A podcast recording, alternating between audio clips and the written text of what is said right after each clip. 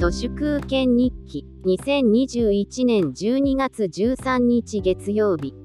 凋落の止まらない大阪とは単なる敗者復活国である満州国2.0の凋落を指し示すだけの予言的な先行指標です。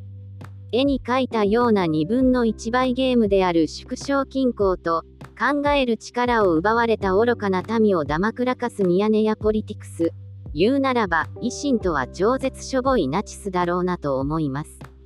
その維新と新選組が日曜討論で絶戦とか、この国は大衆プロパガンダに未だに近代封建時代の借り物ブランディングがされることも、愚鈍な民らしくてとっても素敵ですね。リーマンショックで壊れてしまった大阪とは、その後10年にわたる破壊と荒廃のぶっちぎりのトップランナーです。衰退した社会民主主義の慣れの果てを観察したければ、大阪へ行け、そういうことだと思います。ボロという創価学会員による、大阪で生まれた女は1979年のヒット曲です。岸正彦は大阪についてこんなことを書いています。引用します。旧友が全員、医学部や東大や早稲田や慶応に行くような高校だったのだが、それに背中を向けて自分一人で大阪に来た。ありきたりのコースを歩くのが嫌だったし、それにバブル当時の大阪は、みんなわがままで、金を持っていて、かっこいい街だった。女の子たちも派手で、ノリが良く、とにかくたくさんの酒を飲んだ。そしてその大阪、自由で、反抗的で、自分勝手で、無駄遣いが好きで、見えっ張りな大阪は、この30年で完全に没落してしまった。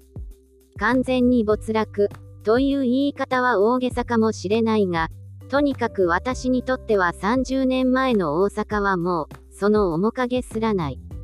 それは実際に大阪の社会的、政治的、経済的地位が下がったせいもあるだろうし、私自身が年を取った、というせいでもあるだろう。以上で、引用は終わりです。大阪の落ちぶれ方は、観察者が年を取ったせいよりは、明らかに都市の貧困化が原因だろうと思います。パナソニックや山陽やシャープが大阪からごっそりなくなって、宮本照の泥の川時代にゆっくりと引き戻されています。大阪はまさに、俺、金ねんだは、そのものです。分け前が減ると、排除やいじめが幅を利かせます。